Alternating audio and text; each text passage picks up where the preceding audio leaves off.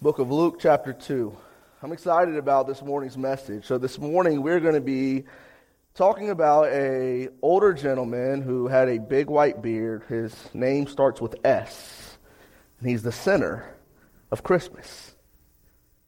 Santa. No, I'm just kidding, right? Although I'm sure some probably would enjoy a sermon on Santa. This morning we're going to be looking at Simeon. Raise your hand if you are familiar with Simeon, if you ever heard of Simeon before. Okay, so some of us, right?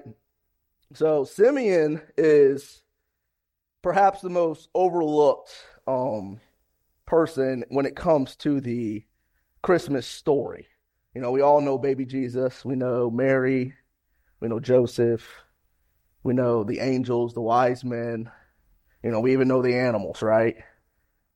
But if the Christmas story was a movie, Simeon's name would like be at the end in like the end credits where it goes from the big letters to the small letters. Simeon would probably be somewhere between donkey number one and cow number one.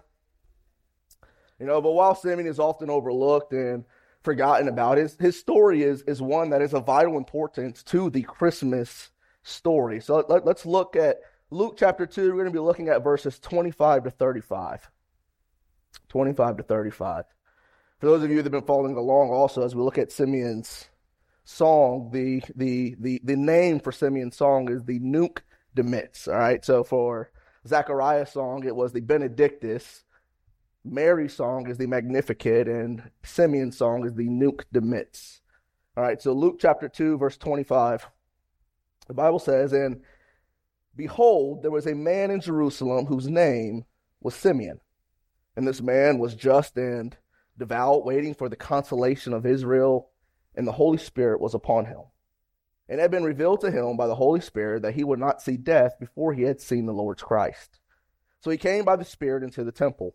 And, and when the parents brought in the child Jesus to do for him, according to the custom of the law, he took him up in his arms and blessed God and said, Lord, now you are letting your servant depart in peace, according to your word. For my eyes have seen your salvation, which you have prepared before the face of all peoples, a light to bring revelation to the Gentiles and the glory of your people Israel. And Joseph and his mother marveled at those things which are spoken of him. Then Simeon blessed them and said to Mary his mother, Behold, this child is destined for the fall and rising of many in Israel, and for a sign which will be spoken against. Yes, a sword will pierce through your own soul also, that the thoughts of many hearts may be revealed. Let us pray, and then we'll dive into the text.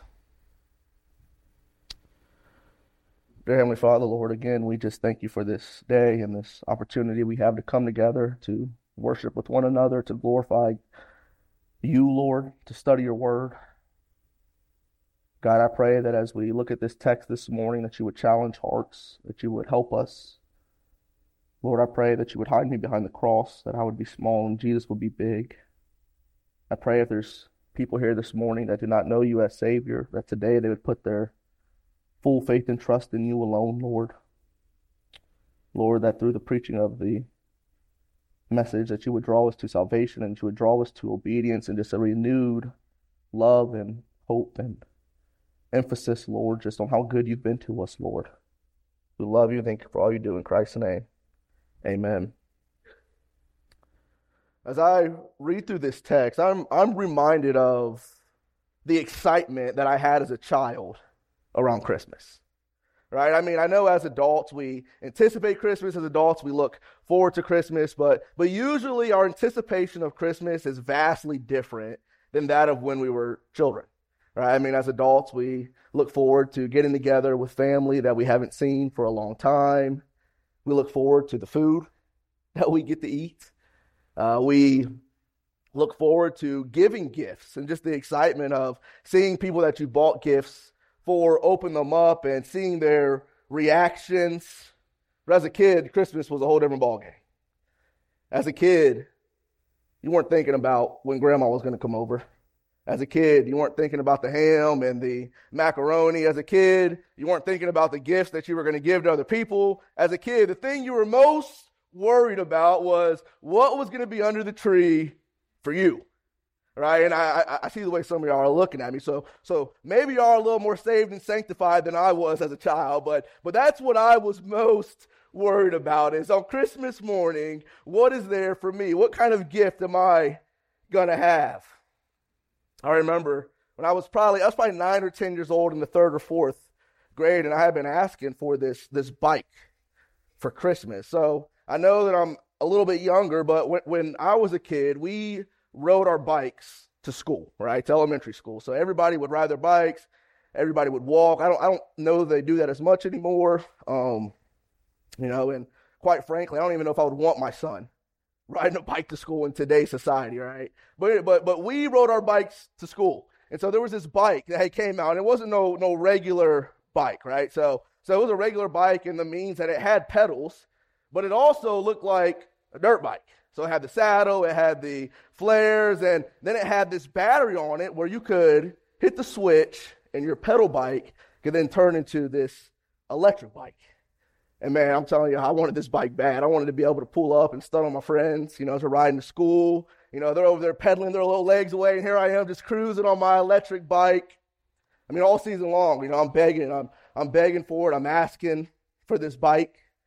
And I remember as a kid, that time moved very slowly.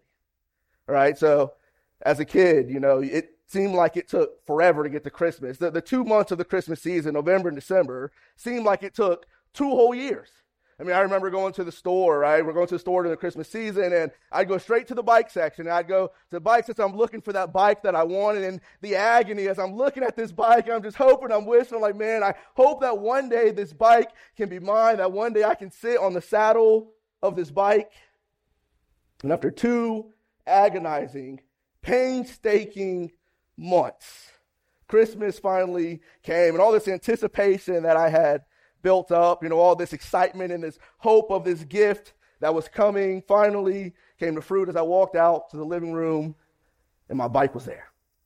All right, I was satisfied. I was full. I was I was excited because the bike that I had so long for and anticipated was finally mine. And as we step into our text this morning, what we find is an older gentleman who is longing for and who is patiently waiting on and anticipating the greatest gift that there could ever be the promised Messiah. As we look at our text this morning, what I want us to see is the messianic fulfillment and the messianic future of Jesus Christ. Look at verse 25 with me.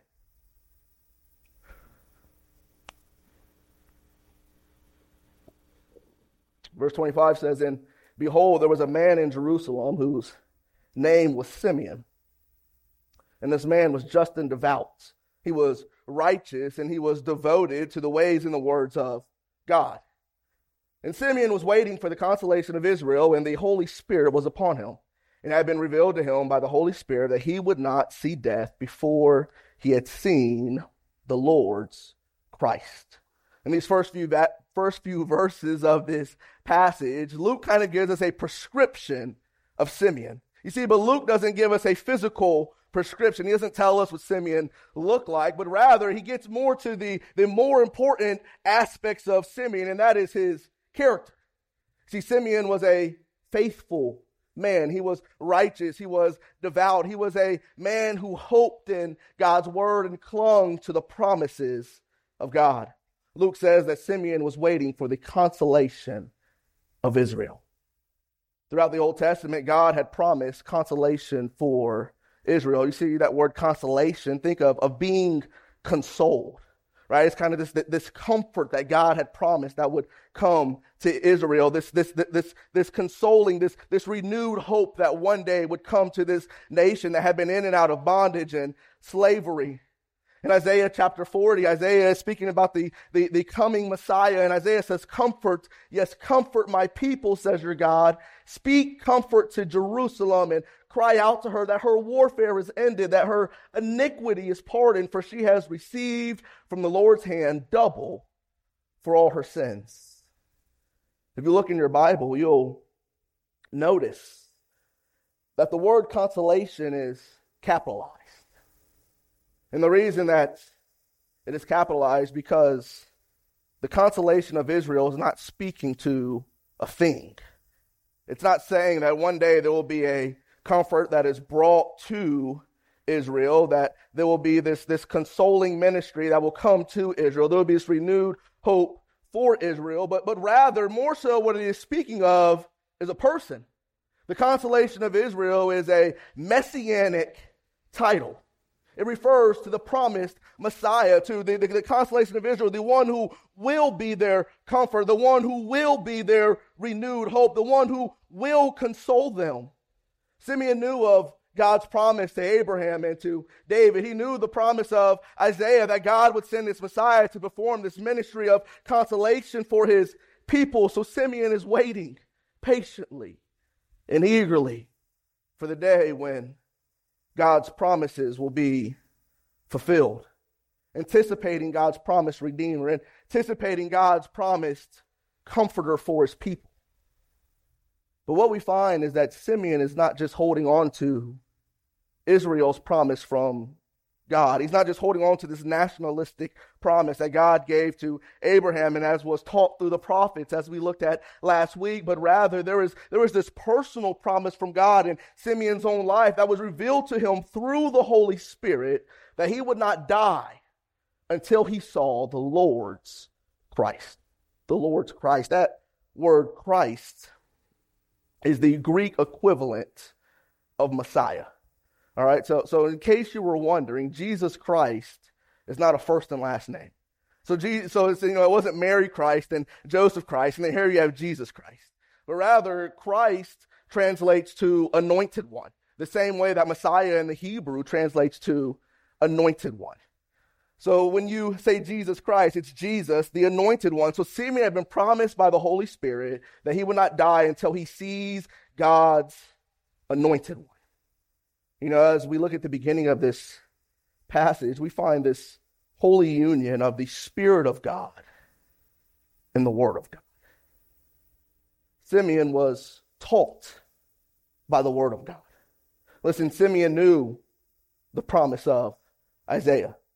Simeon knew the promise of Abraham and David, even as you go to, as we continue on and we see Simeon's song that he sings, just like the song of Zacharias and the song of Mary, what you find is that he, he's looking back. He refers back on Old Testament scripture. So Simeon was taught by, he was informed by God's word, but at the same time, he was empowered by the Spirit of God.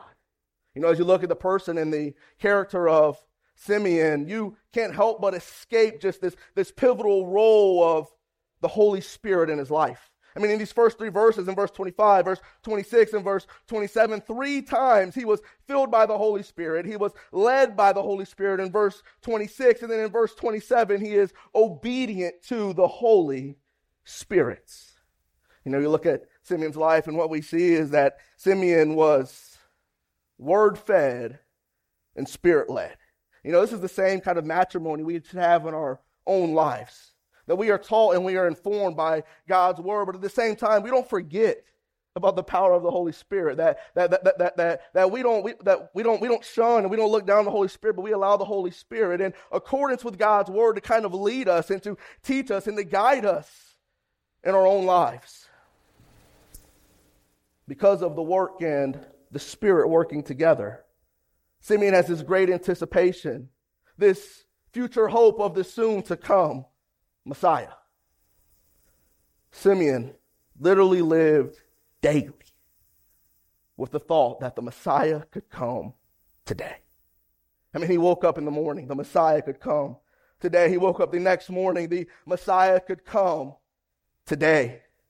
You know, I can't help but think that knowing that the arrival of his Savior was so close, that knowing that Messiah could come any day, helped to help to inform and help to help to strengthen Simeon's walk with God. I mean, Luke says that he was a man that was just, he was a man that was devout, he was a righteous man, he was a godly man. I can imagine that, like Zacharias and Elizabeth, he was a man that walked in all of the commandments and the statutes of the Lord, a man that was blameless.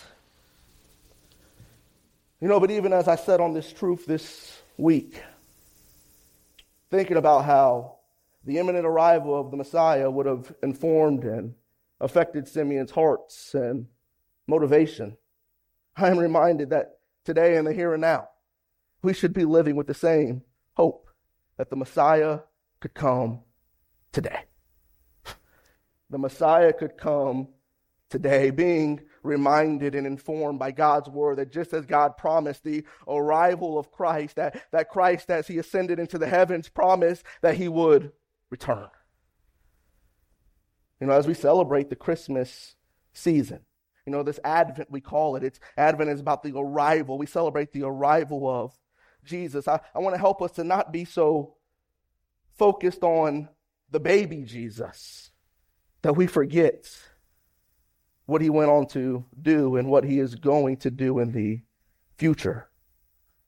Listen, the first advent, Jesus coming as a baby to save his people, should then set our minds forward to the second advent, to the day when Jesus comes back as conquering king to claim his people.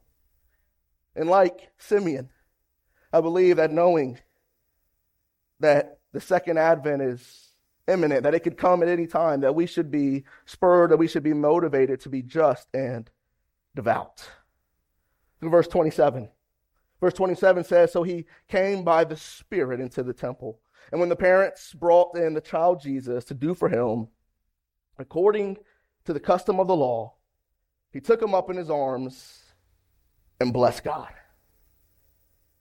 We don't know if Simeon regularly visited the temple. I mean, we can make assumptions that if God promised him that he would see the Messiah, he would probably think, well, the Messiah will probably show up at the temple. So, so, so he probably was a frequent attender of the temple and going to the temple looking for this promised baby. But whether or not this was a frequent occasion or this was a one off occurrence, what we do know in this specific instance is that the Holy Spirit prompted him and Simeon obeyed says the he came by the Spirit. You know, here we find Simeon under the leading of the Holy Spirit heading into the temple. And at the same time, if you can imagine this camera that is focused on Simeon's life, right? So at the same time, the camera then pans. And what we see is that as Simeon is heading to the temple, prompted by the Holy Spirit, that Mary and Joseph are also headed to the temple. So here, Mary and Joseph are coming from Bethlehem and they're ascending up to the temple for this fateful meeting. You know, as we look at this text, I'm not exactly sure how. I don't exactly know the circumstances. I don't know what was said or what transpired between verse 27 and verse 28. But what we do know is one way or another, Simeon ends up with baby Jesus in his arms. Somehow, Simeon ends up holding the baby Jesus. And as Simeon has Jesus in his hands, and as he looks into the face of Christ, he knows without a shadow of a doubt that this is the consolation of Israel. That this is the promised Messiah, the promised Redeemer, the one who would come and make all things right that he had been waiting on for so long. And standing at the temple with the baby Jesus in his arms, Simeon begins to look towards the heaven and sing a praise to God. He begins to sing his song, turning his anticipation of the Messiah into this now present adoration of the Messiah. Look at verse 29.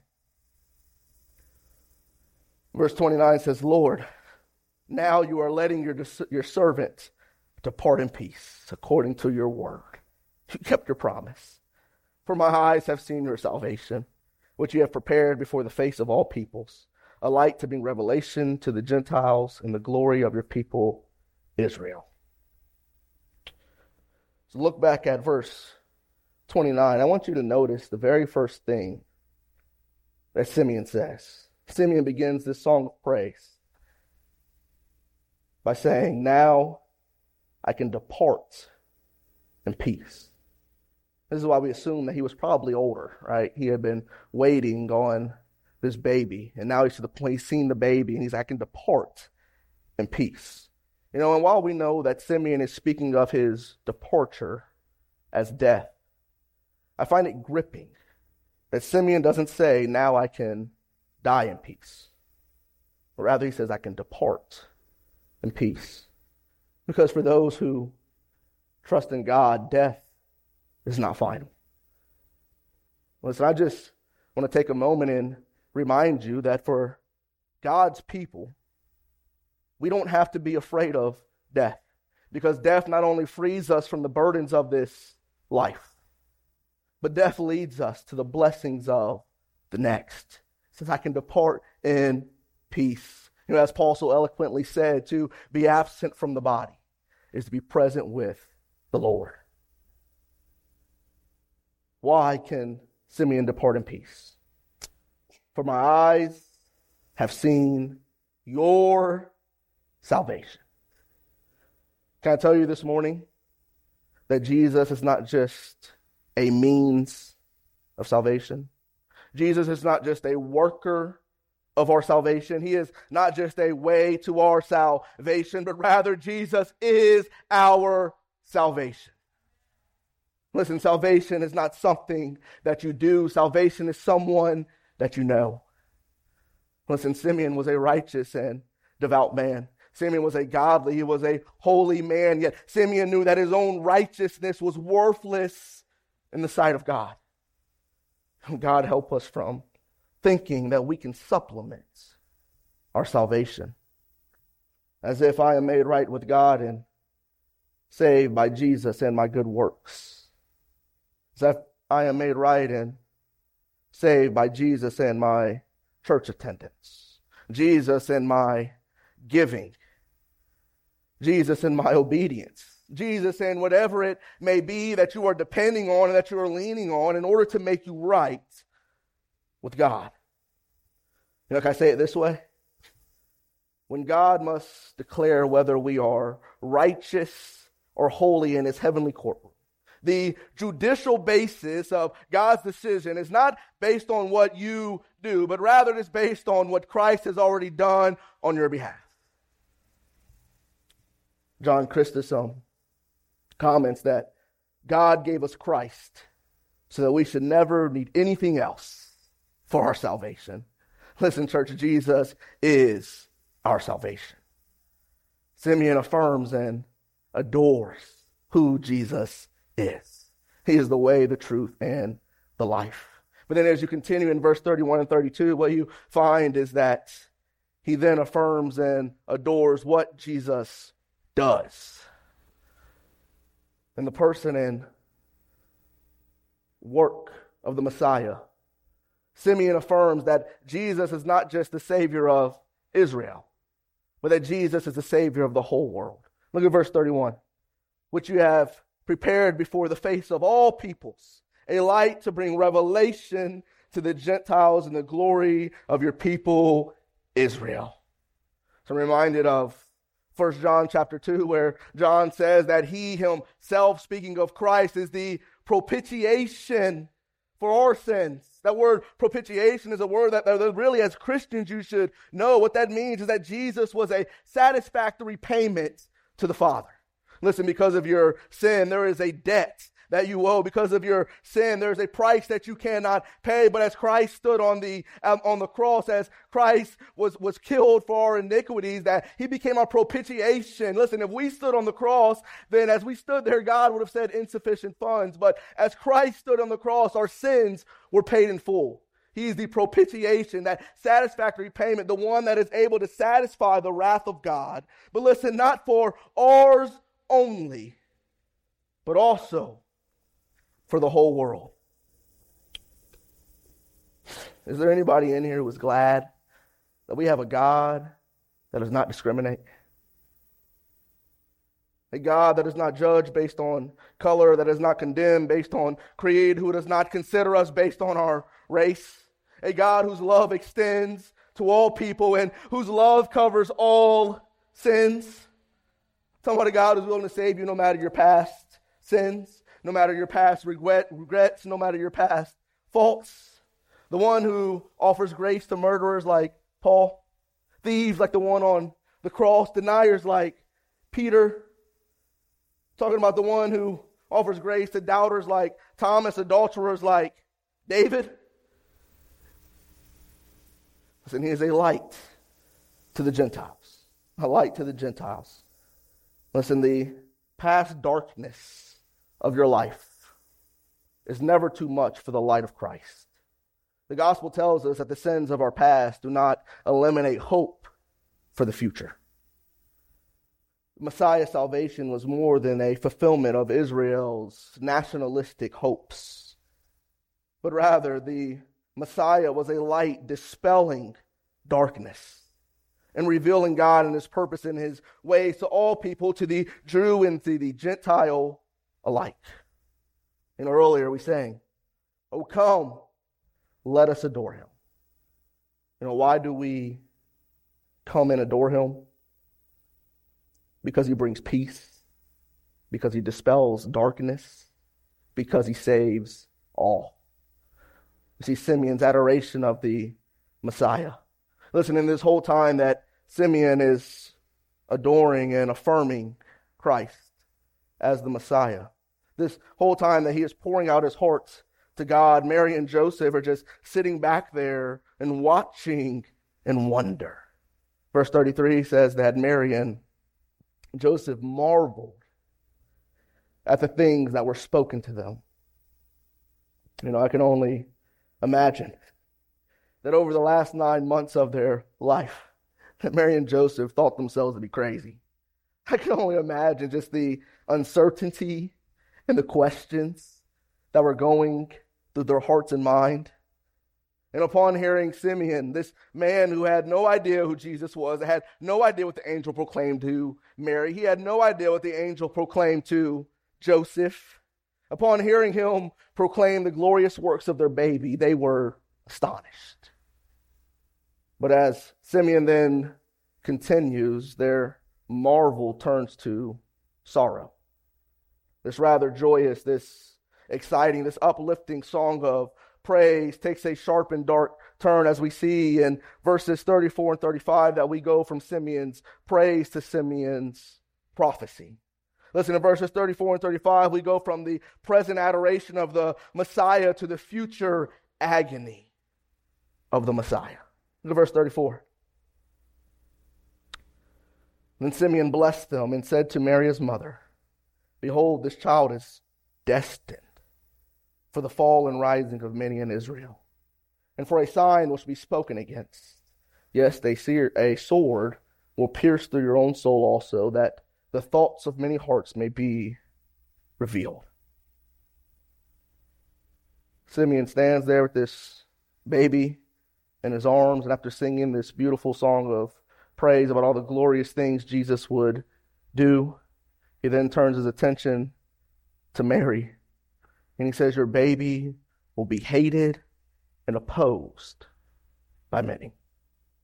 I can imagine at this moment, Mary and Joseph look at each other, look at Simeon, like, Give me my baby back. Right? Like, like everybody wants to hear words of affirmation over their child, but nobody wants to hear that their child is going to be despised and that their child is going to be denied. Simeon says Jesus will bring sharp division between people, that he's going to be the cause of falling for many and the cause, cause of rising for others.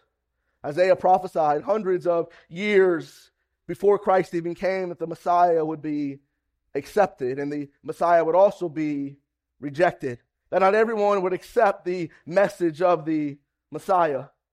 That there would be this steep division, there would be this rising and this falling that would be caused by his arrival. In Isaiah 8, uh, verse 14 and 15, Isaiah writes, And he, speaking of the Messiah, and he will become a sanctuary and a stone of offense, a rock of stumbling to both houses of Israel, a trap and a snare to the inhabitants of Jerusalem.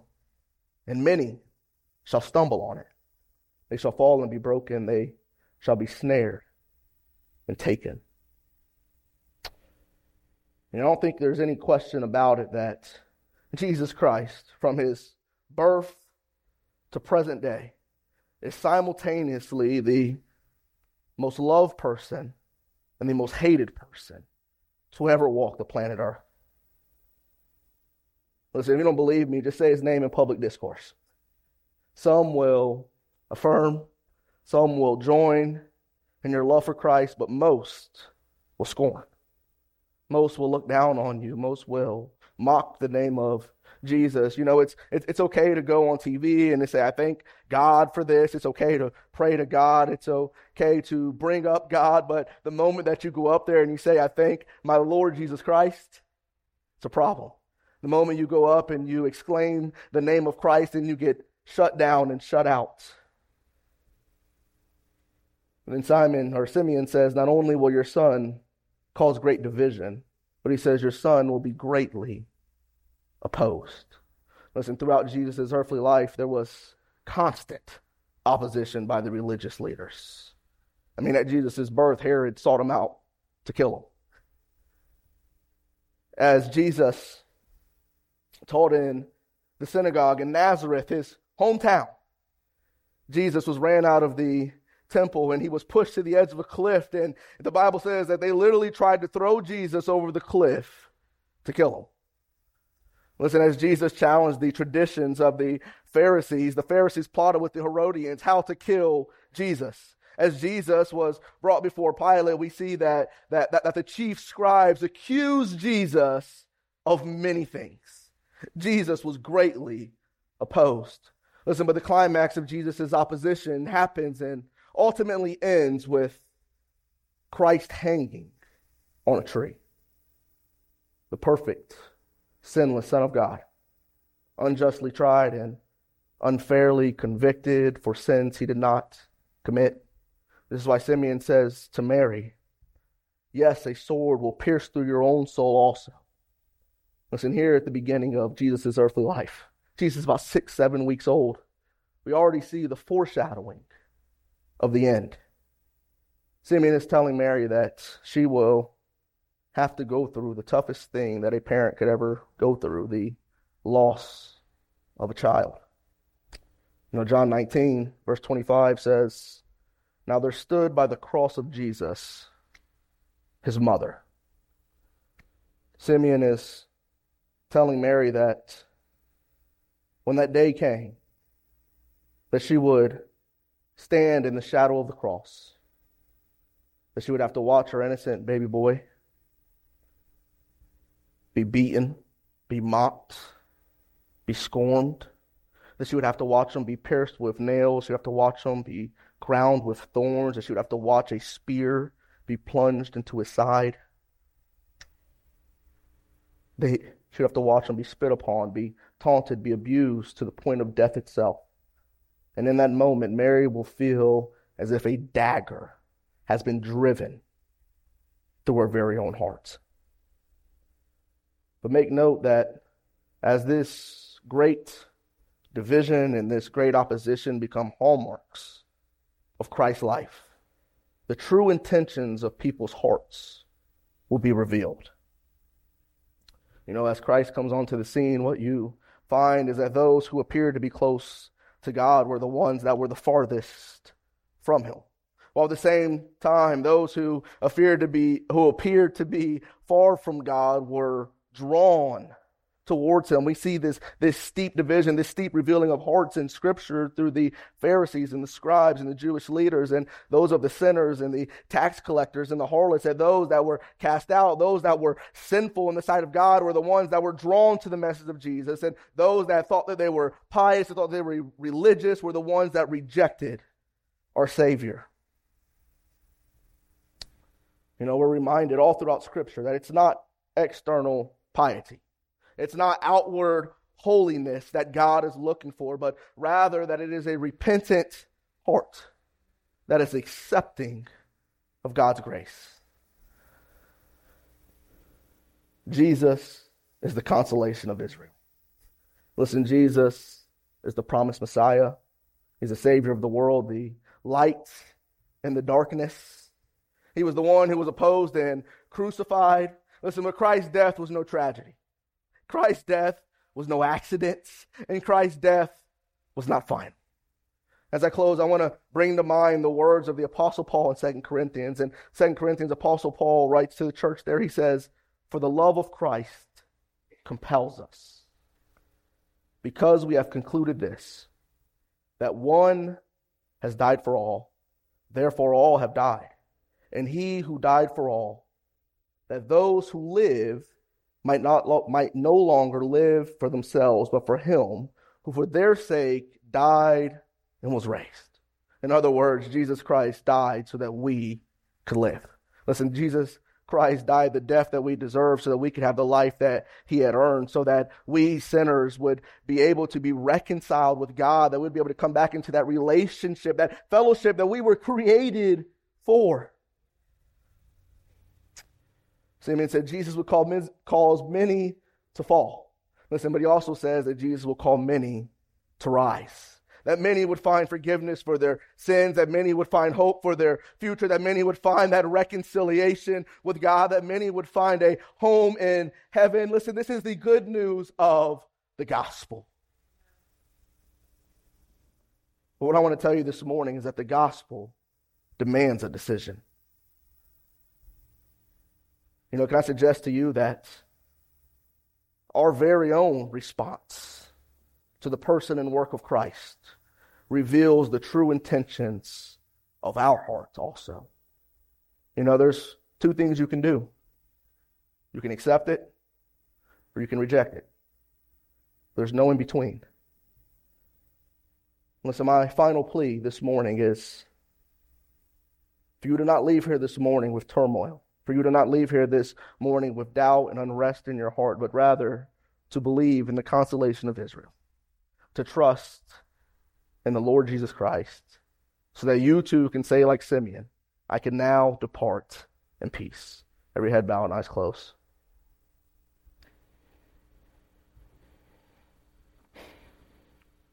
Heads bowed and eyes closed. Listen, if you are here this morning and you don't know for sure that heaven is your home, I want to invite you to make a decision this morning. Listen, Jesus already did the hard work. Jesus suffered, Jesus bled, Jesus died on the cross for your sins so that you could be forgiven. And all that you have to do is accept it. Listen, if you're here this morning, you say, I don't know Christ as Savior. I don't know that I can depart in peace. With heads bowed and eyes closed, I just want you to slip your hand up. Just slip your hand up. I'm not going to embarrass you, but rather I want to pray with you and have somebody show you how you can know for sure. You say, I don't know. That's you. Just slip your hand up. Amen. Let's pray. Dear Heavenly Father, Lord, we thank you for your word. We thank you, Lord, for the promises of peace that you have given us. We thank you, Lord, that you have sent your Son to be born, to die, to raise again. And we thank you that one day he is coming back, Lord, to make all things right.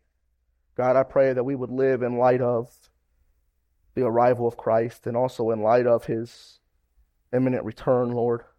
I pray that our hearts would be turned back to you. Lord, that we would never lose sight of the glory of the gospel. Lord, that during this Christmas season we would remember the true reason for the season, Lord. That you would help us this morning, God, I pray. We love you. Thank you for all you do. In Christ's name, amen.